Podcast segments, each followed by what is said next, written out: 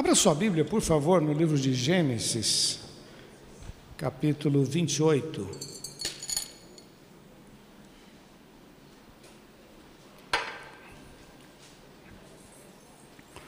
Gênesis capítulo 28.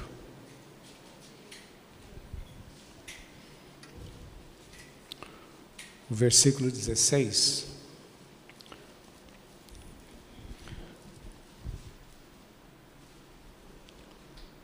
E acordando, pois, Jacó do seu sono, disse: Na verdade, o Senhor está neste lugar, e eu não sabia. Vamos orar. Senhor, nós te louvamos e te agradecemos por esse privilégio de estarmos na tua casa para celebrar o teu nome. Me conceda graça, unção, para transmitir esta palavra e fortalecer os corações. Eu preciso de Ti, Senhor. Usa a minha vida, que seja o início de uma nova fase sobre cada vida, para a glória do Teu nome, em nome de Jesus. Amém, Senhor. Amém. Eu vou ler do versículo 10 até o 17, diz assim: E partiu, pois, Jacó de Berseba, e foi-se a Arã. E chegou a um lugar onde passou a noite, porque já o sol era posto, e tomou uma das pedras daquele lugar e pôs por sua cabeceira, e deitou-se naquele lugar. E sonhou. E eis que uma escada era posta na terra, cujo topo tocava nos céus, e eis que os anjos de Deus subiam e desciam por ela. Eis que o Senhor estava em cima dela e disse: Eu sou o Senhor, Deus de Abraão teu pai, Deus de Isaque. Esta terra em que estás deitado, te darei a ti e a tua semente, e a tua semente será como o pó da terra. Estender-se-á ao ocidente, ao oriente, ao norte, ao sul, e em ti, na tua semente, serão benditas todas as famílias da terra. Eis que estou contigo, te guardarei por onde quer que fores, e te farei tornar a esta terra, porque te não deixarei até que haja feito o que tenho dito. Acordando, pois, Jacó do seu sonho, disse: Na verdade, o Senhor está neste lugar, e eu não sabia. E temeu e disse: Quão terrível é este lugar! Este não é outro lugar senão a casa de Deus, e esta é a porta dos céus. Que Deus nos abençoe em nome de Jesus. Amém. Queridos, que experiência tremenda, né, de Jacó. Jacó, depois desse sonho, dessa experiência, ele diz esta frase tremenda: Na verdade, o Senhor está neste lugar. Repete comigo: Deus está neste lugar. Deus está neste lugar. Esta foi a compreensão de Jacó. Deus está aqui e eu não sabia. Eu não sabia. Jacó, em função de tudo, e a gente vai tratar um pouquinho, em função de tudo que ele estava passando, ele disse: Deus está neste lugar.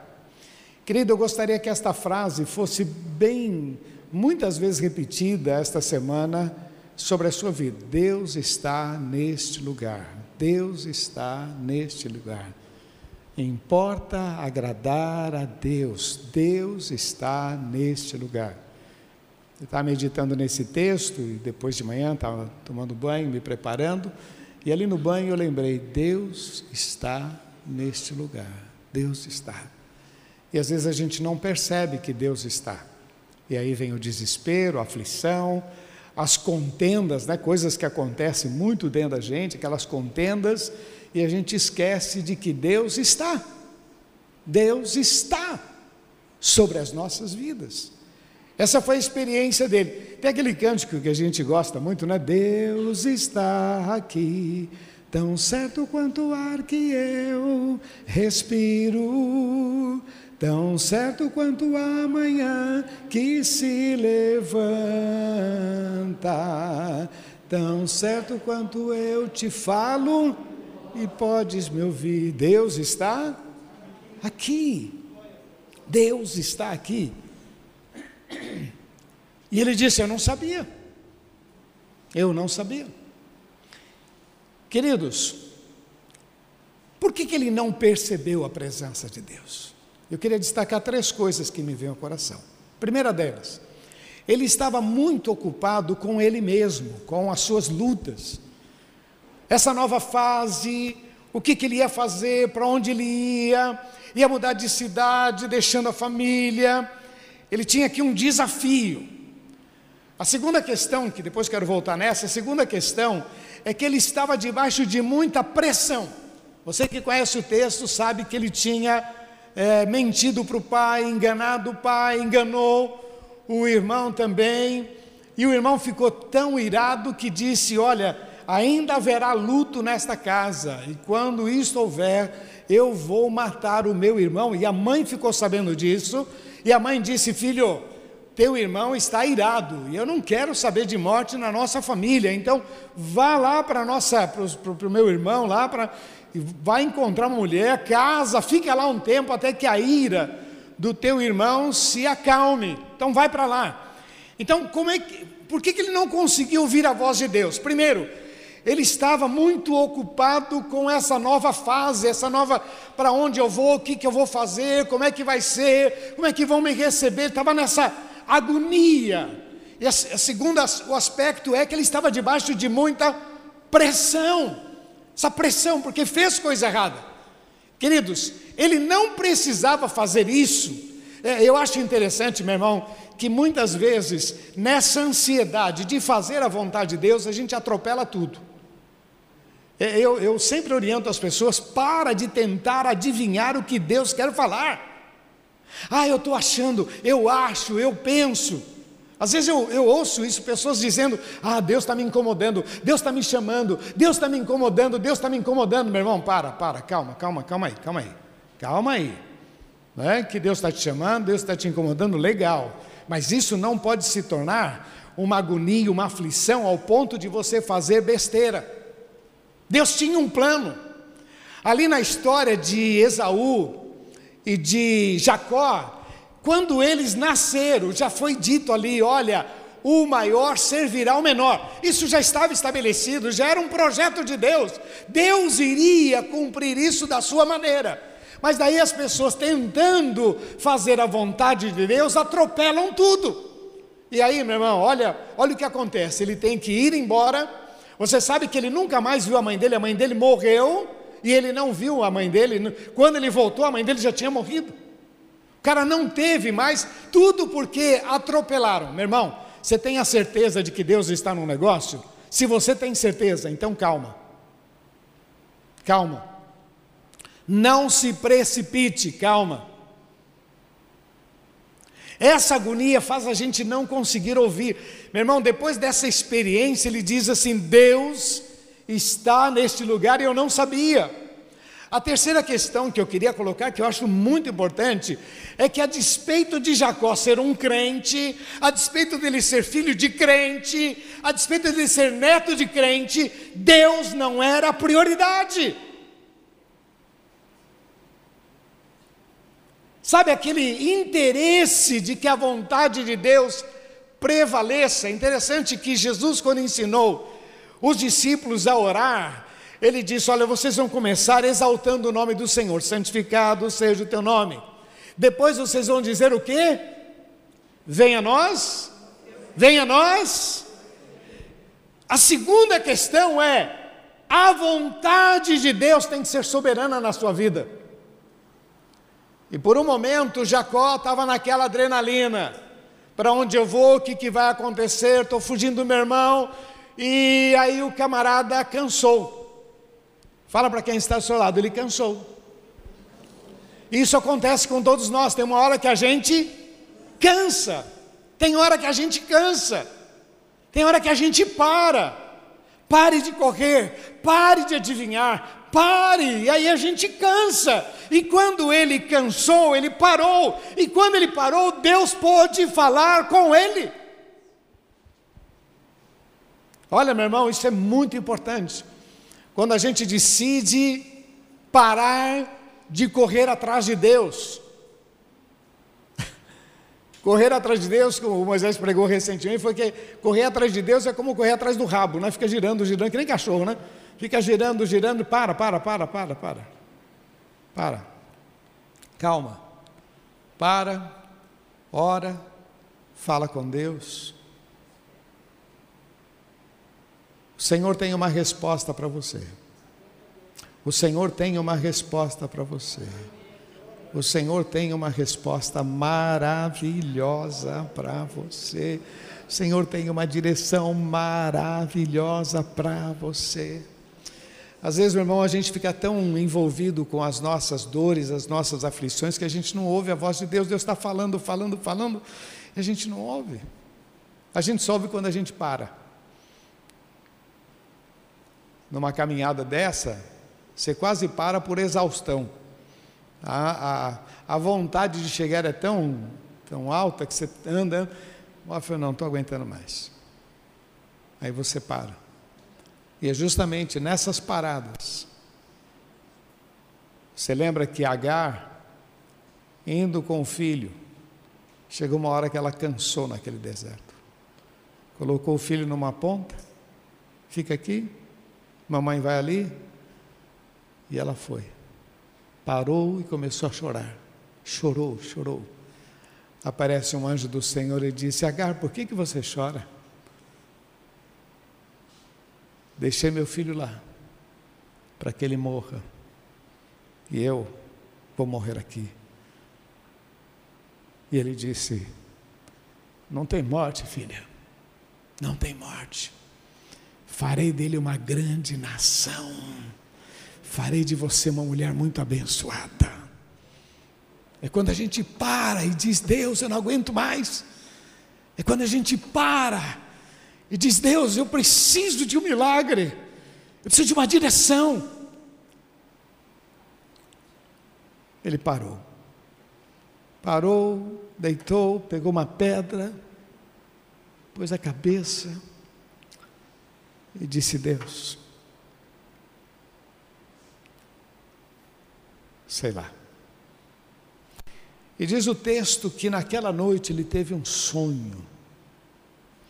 E ele viu uma escada que foi posta do chão ao céu. E ele via anjos subindo e descendo. Eu penso que era quase uma escada rolante, né? Anjos subindo e descendo não dá para ser uma coisa assim, né? Não, não consigo imaginar o anjo. De, a coisa subia e descia, e era uma coisa assim, ah, espantada. Mas o texto diz que ele ouviu uma voz, no meio daquilo o Senhor disse: Eu sou o Senhor Deus, Deus de Abraão, teu pai, Deus de Isaac, versículo 13, né? Deus de Abraão, Deus de Isaac. E aí vem uma palavra de esperança, dizendo: Olha, é assim, eu queria que você entendesse, meu irmão, que constantemente, diariamente, Deus tem falado conosco. A questão principal é o que, que nós fazemos com aquilo que Deus fala com a gente. Tem gente que recebe uma palavra dessa e engaveta.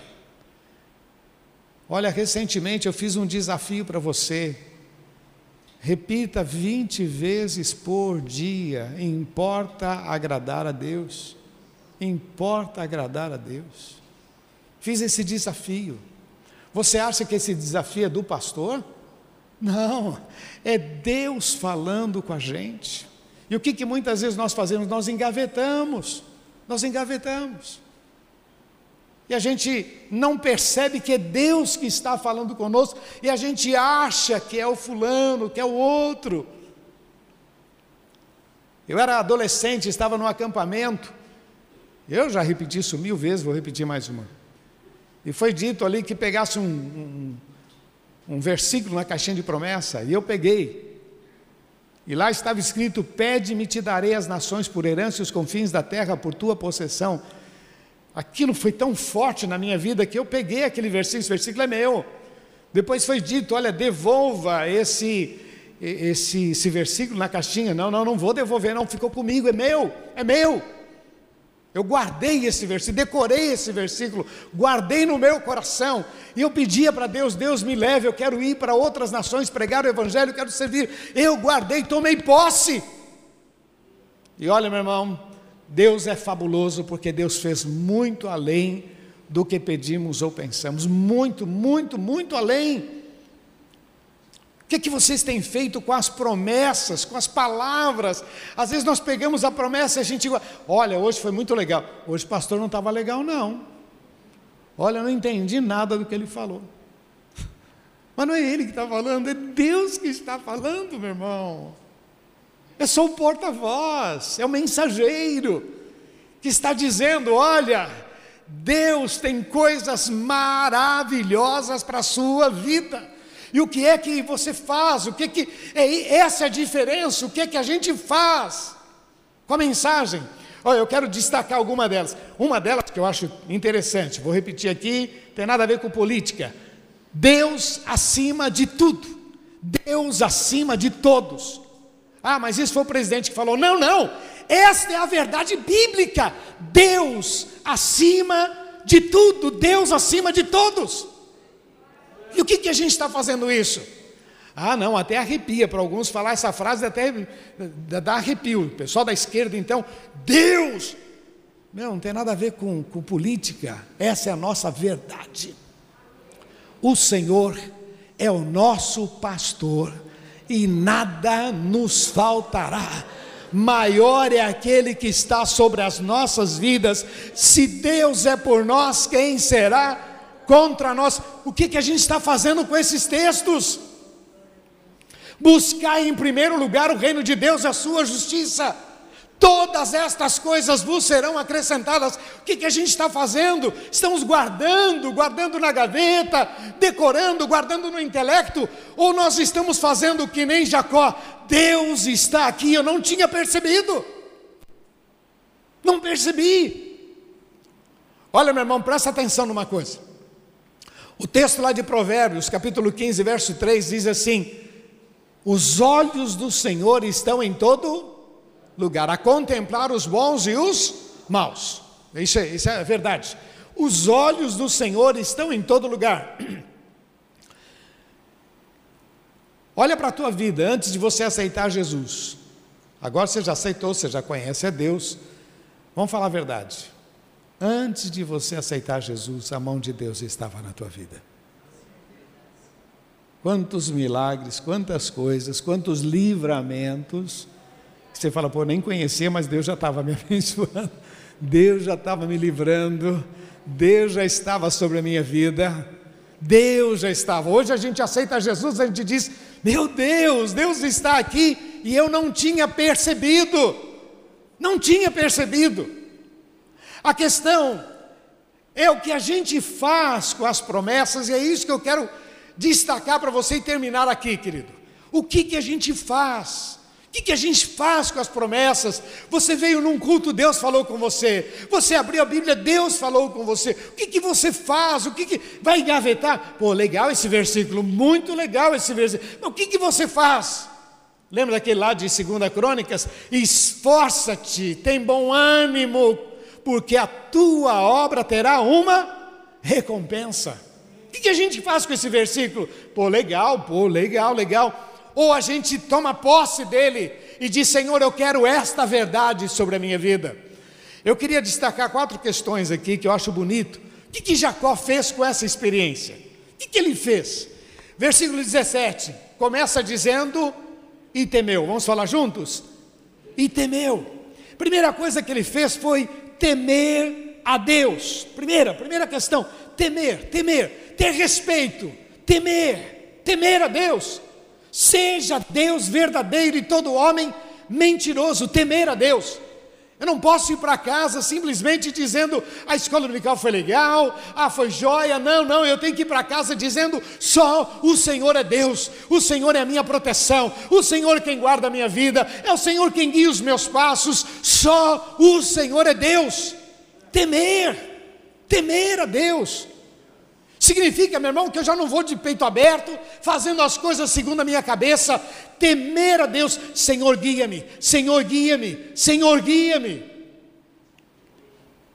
Eu tenho o hábito de ensinar as pessoas que Deus fala sim e não. E quando Deus não fala, o que, que a gente entende? Que é para esperar. Amém ou não? Ou sim, ou não. Quando meus filhos eram pequenos, vinha pedir alguma coisa, muitas vezes era fácil dizer sim, e era fácil dizer não. E quando a gente quer dar aquela benção, não pode falar, que é o espere, o que, que a gente faz? Vai orando. Não vou falar agora.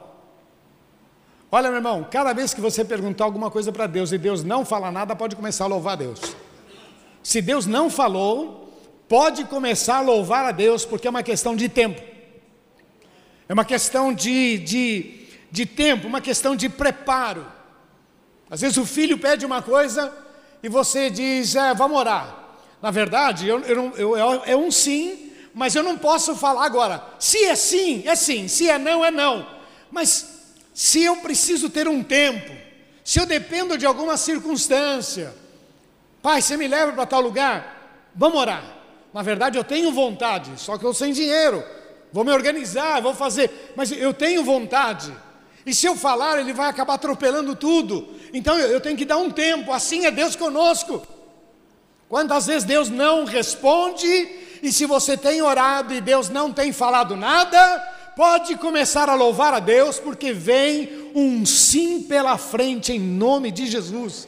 Só que o sim de Deus vem com, com portas abertas, com milagre. Meu, meu, irmão, Deus não dá as coisas pela metade. O que, quem faz pela metade somos nós, quem atrapalha somos nós. Mas quando a gente espera no Senhor, eu acho bonito que a primeira coisa que ele fez foi temer a Deus. Deus está aqui, eu não tinha percebido.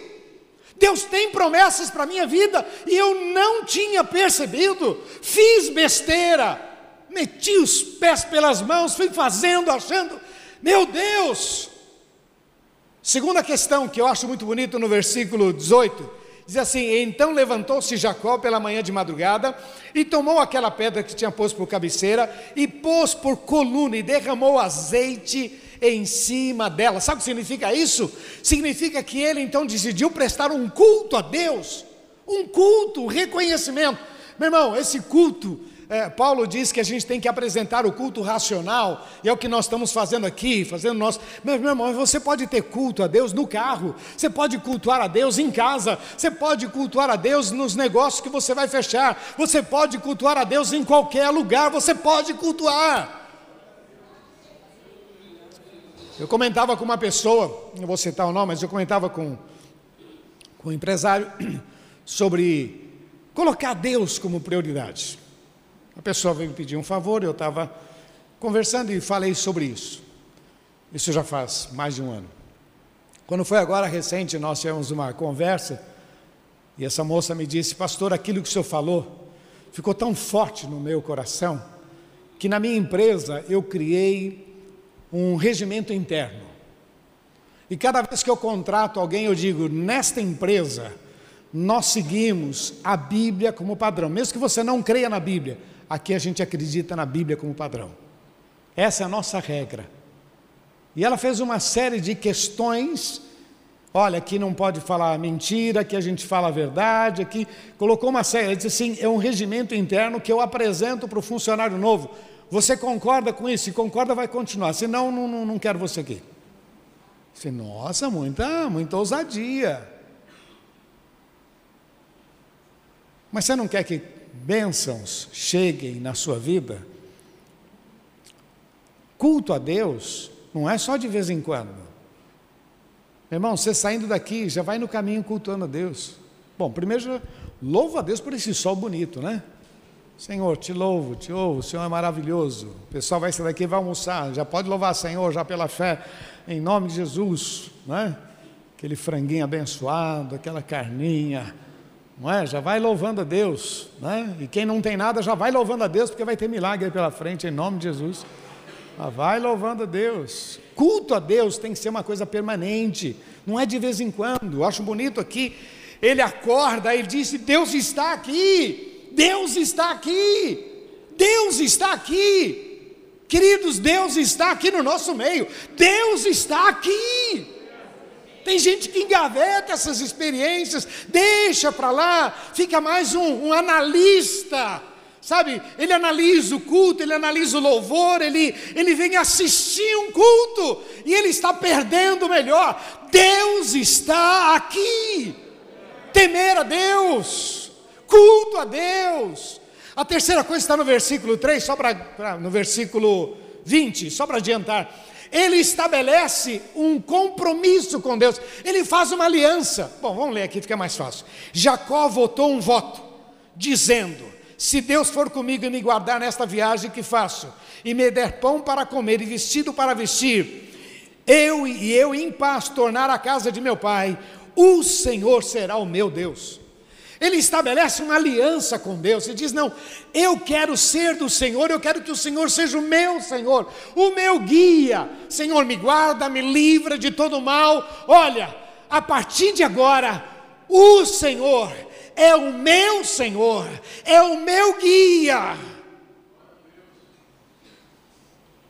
Aliança com Deus, comprometimento. Não é só compromisso, não é comprometimento. Ah, eu tenho um compromisso. Não, eu estou comprometido, mas ao máximo. Eu sempre gosto que, ah, para a gente pensar um pouco isso, são os torcedores de time, né? O camarada, a gente diz que o camarada muda de país, muda de casa, muda de mulher, muda de sexo, mas não muda de time. O cara muda de, mas time não. O cara tem aquilo ali, eu nasci, o cara vai, o time, time do coração. Pois é, meu irmão, esse time não vai te levar para o céu. Tem uma aliança com teu Deus. Senhor, sou cristão, sou servo do Deus Altíssimo tenho uma conduta, sei quem eu sou nele. Ele mudou a minha vida, Ele transformou, Ele é o Senhor. O que, que a gente faz com as promessas de Deus? Esse é o problema. Tem gente que tem, ah, Deus falou comigo, e aí? É, bola para frente, né? Deus falar é um gato miar? Deus falou. Estava num culto, Deus falou comigo, e aí? Legal, vou seguir esse cara, vou seguir esse pastor aí, viu? O cara muito bom, vou seguir ele. Meu, mais do que seguir pastor, seja servo do Deus Altíssimo, meu irmão. Segue um monte de gente e a vida capengando, sempre a mesma coisa. Chora, sofre. O que, que se faz com as bênçãos? Abraão, ele tomou uma atitude. Vou louvar a Deus contra a esperança. Vou confiar em Deus, vou crer. Mesmo não tendo motivos para crer, eu vou continuar com Deus. Você acha que Jacó aprendeu isso, tirou da cabeça dele? Meu, ele conviveu com o pai, ele conviveu com o avô. Você sabe que o avô dele, Abraão, estava vivo nessa época. Ele conviveu Segundo os levantamentos de alguns entendidos, Abraão estava vivo no tempo de José. Se você pegar as idades, estava no tempo de José. José cresceu aos pés também do vô Abraão. É que como vai contando a história, e morreu, e conta a história, e morreu, a gente pensa que parou ali. É só pegar as idades, você vai ver que um entrou na idade do outro. Ele aprendeu a confiar em Deus. O que, que ele fez? Um voto. Porque o compromisso de abençoá-lo, Deus já tinha feito. Agora faltava o compromisso dele. Amém ou não? Eu estou aqui lembrando da história de Maria. O Senhor disse: Em ti será gerado o Salvador do mundo. O compromisso de Deus com ela já tinha fechado. Aí o o versículo 38, lá de Lucas 1. Eis aqui a tua serva, cumpre em mim a tua vontade. E aí fechou, meu irmão, fechou, fechou. Louvado seja o nome do Senhor. Mas a última questão que eu quero de, de deixar para você, que eu acho muito importante, verso 22.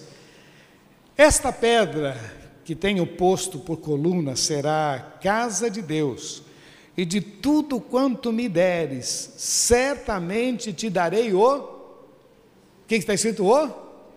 Outra vez. Certamente te darei o dízimo. Bem forte, vai. Certamente te darei o. Com quem ele aprendeu isso?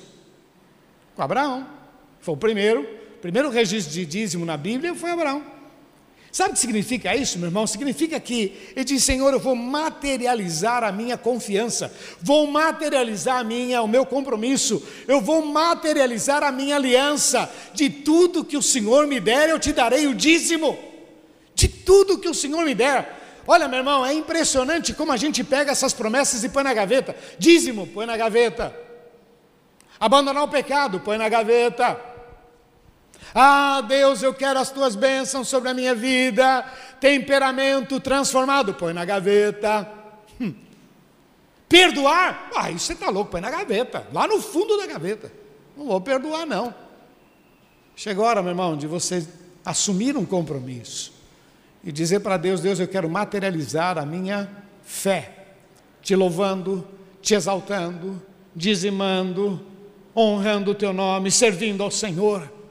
Ah, meu irmão, as promessas de Deus são irrevogáveis, ninguém anula. Somos nós que pomos na gaveta e perdemos o melhor. Um dia a gente acorda, ah, eu podia ter servido melhor a Deus. Ah, eu podia, tudo bem. Aproveita agora que você tem vigor, meu irmão, tem saúde e não tem Covid, melhor ainda, né? Aproveita agora para servir ao Senhor. Porque os dias maus vêm, vêm. E olha, os dias maus assustam a gente, viu? Deus está neste lugar. Deus está aqui falando com você. Deus está aqui trazendo um recado, uma mensagem para você. Deus está. Eu sei o que eu estou falando porque eu pensei, eu orei, mas eu não sei o que Deus está falando no seu coração. O mais importante é isso que Ele está falando no seu coração. Deus está no nosso, nosso meio. Vamos ficar de pé, queridos, por favor.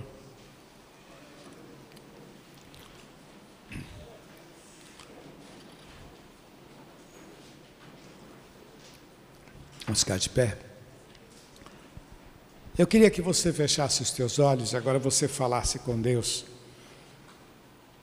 Porque você parou e você veio na igreja, você parou e você decidiu assistir esta mensagem. E nessa pausa, Deus colocou essa palavra no meu coração para abençoar a sua vida.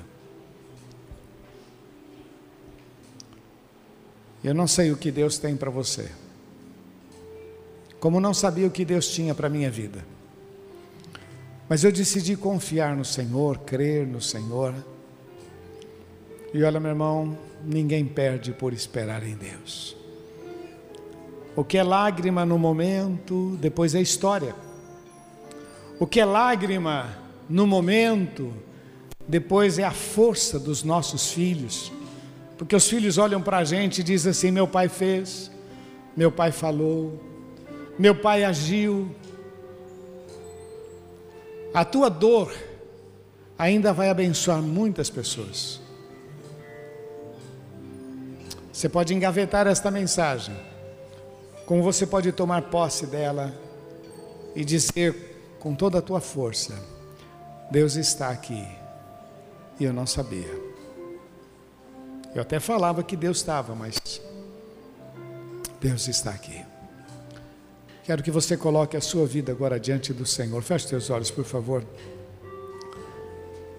Senhor, eu quero colocar diante de Ti cada vida. Tu conheces cada coração, Senhor, tu sabes das lutas e dificuldades. Jacó sai para aquela para aquela nova fase na sua história. Não sabia direito para onde ir, não sabia direito o que iria acontecer, mas ele vai. E no meio do caminho o Senhor fala com ele. Aqui estamos nós, ó Pai para que o Senhor tenha total liberdade. Eu sei que o Senhor nos trouxe aqui para ouvir a tua voz. Eu sei que o Senhor tem coisas maravilhosas para cada vida. Oh Deus, a tua palavra diz que os teus pensamentos são bons a nosso respeito, pensamentos de paz e não de mal, para nos dar o fim, o fim que desejamos. Assim colocamos nas tuas mãos as nossas vidas. Muito obrigado, Pai, muito obrigado. Confirma, Senhor, esta palavra com sinais e prodígios sobre cada vida. Confirma, Senhor. Ó Deus, aquele que está desorientado, Senhor, que tenha uma direção, que esta semana seja uma semana especial de respostas do Senhor. Senhor, põe as tuas mãos sobre estas vidas, glorifica o teu nome. Sabemos que o Senhor sempre tem o melhor, sempre tem o melhor. Senhor, Tu és aquele que faz muito além do que pedimos ou pensamos, assim tomamos posse dessa palavra, Senhor. Não queremos engavetar estas promessas, queremos repetir, repetir, repetir, declarar, confessar: maior é o Senhor sobre as nossas vidas. Assim, meu Deus, abençoa cada um, em nome de Jesus. Repete comigo, diga: Senhor Jesus, bem forte, Senhor Jesus, eu creio na tua palavra e eu recebo a orientação, o desafio, em nome de Jesus. Tu estás aqui, tu estás aqui, eu te amo e dependo de ti, em nome de Jesus. Vamos aplaudir o nosso Deus. Oh, Santo, Santo é teu nome, Jesus. Te adoramos, te adoramos, te adoramos. Oh. Vamos celebrar. Tão certo, o ar que eu respiro tão certo quanto amanhã.